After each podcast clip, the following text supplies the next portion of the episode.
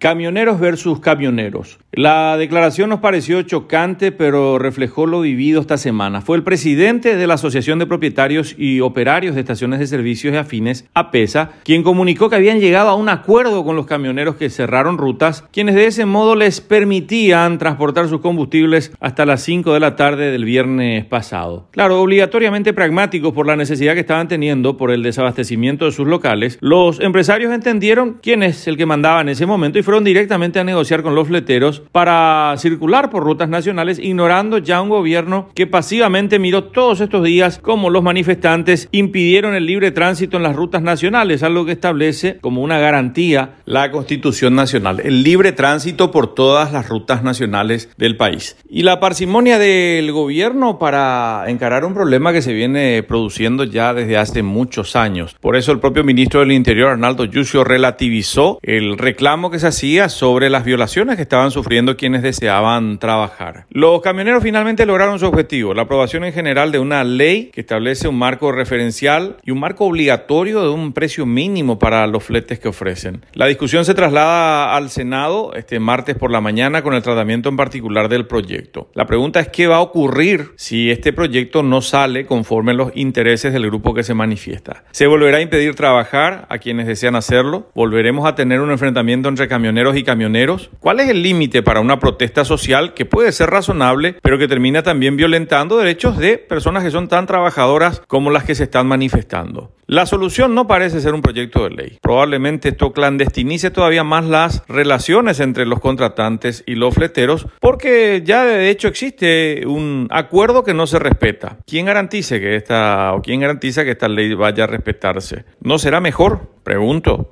organizarse en cooperativas, organizarse en pequeñas empresas y ofrecer un servicio más competitivo y más conveniente para quienes contratan hoy esos fletes. Me parece que es una salida que puede ser más ventajosa y de ese modo también obtener un resultado que ya no va a depender de volver a cercenar los derechos de personas que quieren trabajar. Hasta la próxima semana.